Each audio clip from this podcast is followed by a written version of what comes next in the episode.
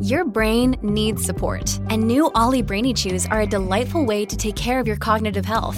Made with scientifically backed ingredients like Thai ginger, L-theanine, and caffeine, Brainy Chews support healthy brain function and help you find your focus, stay chill, or get energized. Be kind to your mind and get these nootropic chews at ollie.com. That's O L L Y.com. These statements have not been evaluated by the Food and Drug Administration. This product is not intended to diagnose, treat, cure, or prevent any disease. Buona giornata e bentrovati a Mr. Gadget Stories. Oggi per occuparci di musica e tecnologia.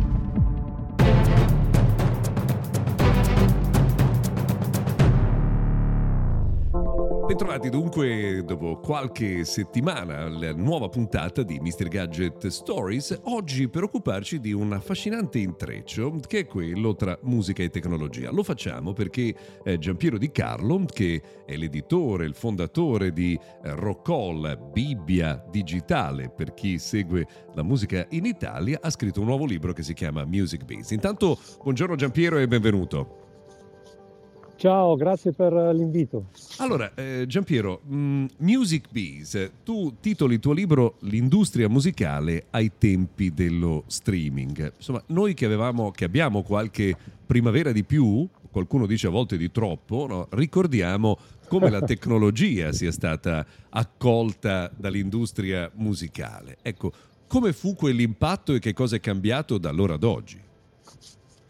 Beh, come tu sai bene, perché sei un esperto, la musica, l'industria musicale non è mai stata eh, di primo acchito particolarmente accogliente nei confronti della tecnologia, l'ha sempre vissuta come più che un sopruso, un, uh, un ostacolo alla prosecuzione del suo modello di business tradizionale. E così è avvenuto anche alla fine degli anni 90 quando eh, l'elemento dirompente sulla scena si è rivelato essere Napster eh, fu l'epoca che eh, sanciva l'inizio del download eh, come nuovo formato, quindi formato immateriale, purtroppo anche con una forma di pirateria spiccata, diciamo così. E questo portò a un declino dell'industria musicale per qualche anno. L'avvento dello streaming ha eh, cambiato le carte in tavola, ha introdotto nuovi modelli e la musica si è in questo caso, devo dire, adeguata eh, molto molto bene, tant'è che siamo direi all'ottavo, nono anno consecutivo di crescita e parliamo di crescita a due cifre percentuali, quindi tutta l'industria della musica registrata in questo momento prolifera. Ecco, tra l'altro, mh, parlando di industria musicale, tu tracci anche insomma, una lunga storia no, dell'industria musicale, lunga nel senso che cioè, sono molti gli anni no, che si è raccontata in, un, in spazio molto lungo. Eh, però, sì, no, sì, faccio qualche, spicco qualche salto quantico qua e là. Ecco, eh, addirittura negli anni 20, cioè, quindi cent'anni fa, nasce la, eh, diciamo, il business della discografia. Eh sì, il business della discografia nasce quando nasce un prodotto. Prima la musica era eventi, eventi dal vivo in quanto tali unici e ripetibili. Con le tecniche di registrazione nasce il prodotto, viene pacchettizzato dentro prima i cilindri, poi insomma vinile, 78 giri e così via. Sappiamo qual è la traiettoria, ma soprattutto viene introdotto un concetto fondamentale che è quello della copia e eh, con la copia il prodotto prende una forma all'improvviso industriale. Ecco perché si parla di industria della musica e se ne fa risalire il vero inizio a quel periodo. Ecco, eh, Giampiero, una domanda che riguarda invece l'epoca nostra, no? quella della trasformazione digitale. Qual è stato il passaggio fondamentale per trasformare questo grande pericolo insomma, che all'inizio la discografia aveva affrontato un po' alla Don Chisciotte, no? come facendo la lotta contro i mulini a vento, eh, quando questo grande pericolo è diventato invece una grande opportunità di crescita? Direi quando si è passati eh, con un uh, gigantesco cambio di paradigma dal possesso della musica all'accesso alla musica, quindi con il modello dello streaming e il modello delle piattaforme di streaming prima video e poi audio e diciamo possiamo prendere Spotify come esempio per tutti, si è introdotto un metodo di fruizione per gli utenti basato sull'abbonamento. Questo non è che sia stato indolore, però eh, nel medio e lungo termine si è rivelato un modello che per le etichette discografiche è stato vincente.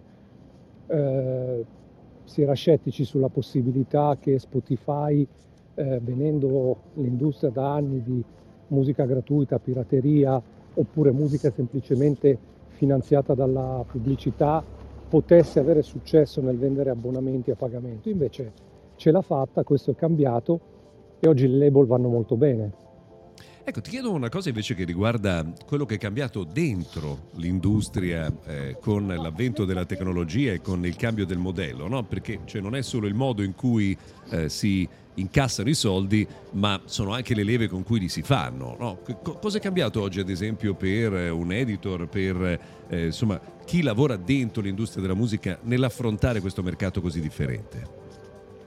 Sono cambiate tantissime cose. Innanzitutto eh, stiamo parlando di una scena che è diventata da alcuni anni globale.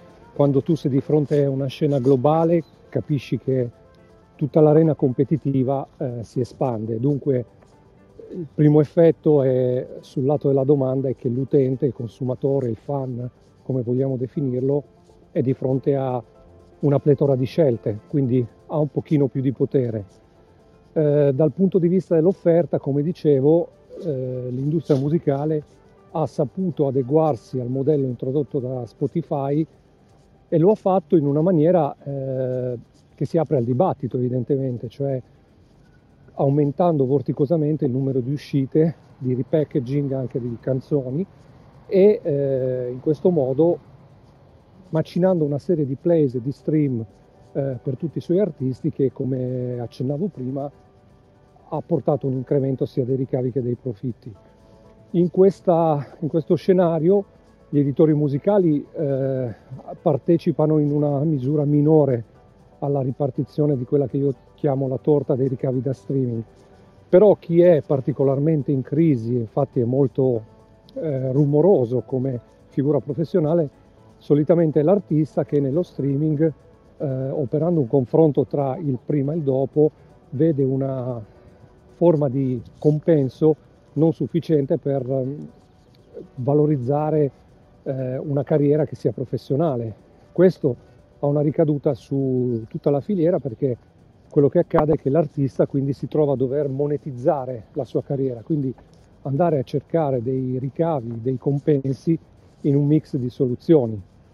E c'è un ultimo aspetto forse che non vogliamo trascurare, è aumentato a dismisura, a dismisura il numero degli artisti indipendenti. Questo è successo perché non ci sono più particolari barriere all'ingresso. Chiunque di noi, eh, sperabilmente con un po' di talento, può registrare un disco, metterlo in piattaforma ed essere accessibile. Però questa sovrabbondanza di offerta che si traduce proprio nel comparto cosiddetto indio, do it yourself oppure artist direct che si voglia, eh, una, una, sovrabbondanza di offerta che eh, rende difficile agli artisti a questo punto emergere. Ecco, Insomma, ci sono molte implicazioni. Ecco, tra l'altro Giampiero, eh, insomma, stiamo parlando con Giampiero Di Callo di Music Business, no? l'industria musicale e i tempi dello streaming. Ti faccio un'ultima domanda che riguarda proprio gli artisti, no? un po' hai anche eh, anticipato, perché in effetti alcuni artisti si lamentavano del nuovo modello di eh, gestione della discografia, ad esempio Halsey tempo fa diceva insomma, che non volevano pubblicare un suo nuovo eh, prodotto perché il brano non diventava virale prima eh, su TikTok. No, eh, cioè, quindi l'artista oggi affronta anche dinamiche completamente diverse nel dover pensare a quello che fa. Eh, dici benissimo, sì, sì, è proprio così. Eh, ora questo effetto TikTok, se vogliamo, può essere un parossismo di tutto, di tutto l'ecosistema, però è vero che la canzone in questo momento è più centrale dell'artista stesso, perché i ricavi dell'industria sono basati sul numero degli stream. Questo significa che costruire una carriera duratura per un artista in eh, questo ecosistema, in questo ambiente contemporaneo, è un pochino più arduo, sia per quello che dicevo prima, cioè che ci sono svariate decine di milioni di artisti là, là fuori, là in giro, e sia perché ehm, l'effetto dei social media è molto, ma molto eh, opprimente per molti di loro. Questo significa che si devono anche impossessare di uno skill set eh, che prima non era necessario, devono essere imprenditori di se stessi e in qualche modo devono anche fare i conti con una realtà che in tutta la storia soltanto un'elite di artisti eh, ce l'ha fatta. In questa situazione, eh, se vogliamo, la quota percentuale eh, statisticamente non può che abbassarsi ulteriormente. Non è necessariamente un fallimento non riuscire a diventare ricchi solo con lo streaming, perché ce n'è troppo. Eh, il problema da risolvere per l'industria, e su questo torno a dire il dibattito è abbastanza acceso, è quello di eh, rivisitare il modello di business dello streaming perché io credo che se l'autore e l'artista sono penalizzati in un modello, allora il modello non voglio dire che sia rotto, perché non è così, però ha bisogno di un fix. Ecco, quello che sarà il futuro poi non ve lo svegliamo oggi perché cioè, se no bisogna leggere il libro, no? Music Biz, che è l'industria musicale ai tempi dello streaming di Giampiero Di Carlo. Però una cosa te la voglio chiedere prima di eh, salutarci, eh, com'è pensandoci oggi, com'è stato pensandoci oggi, ri- rivedendolo oggi, affiancare tutto questo percorso con la tua Rock Hall, perché Rock Hall nasce nel 1995, quindi di fatto ha accompagnato tutta questa epoca di evoluzione digitale. Ecco, ripensandoci oggi, che anni sono stati? Ti potrei rispondere con una battuta e dirti che sicuramente non mi sono annoiato. E questo diciamo è un modo per dire che eh, ho assistito con uno sguardo privilegiato a una serie di trasformazioni dell'industria, tutte molto interessanti, alcune sono state quasi delle rivoluzioni, io se penso all'avvento di internet stesso, io quando dovevo raccontare Rockall prima dovevo spiegare internet, poi penso alla rivoluzione del mobile, più di recente alla blockchain, alla decentralizzazione, insomma eh, ho anche la sensazione che tra uh, Web3, metaverso e uh, intelligenza artificiale che è un po' oggi sulla bocca di tutti, anche per i prossimi cinque anni ci sarà da restare abbastanza attenti e auspicabilmente anche divertirsi un po'. Beh, insomma, quello insomma, dovrebbe esserci sempre no? quando si lavora pur con l'impegno. Allora, intanto, grazie a Giampiero Di Carlo, Music Bees, l'industria musicale ai tempi dello streaming, che insomma potete eh, trovare oggi. C'è anche in forma digitale, eh, Giampiero? Sì, sì, sì, sì, sì okay. è disponibile anche in forma digitale. E allora, buona lettura a tutti e grazie Giampiero, buona giornata e buon Grazie, lavoro. grazie a te.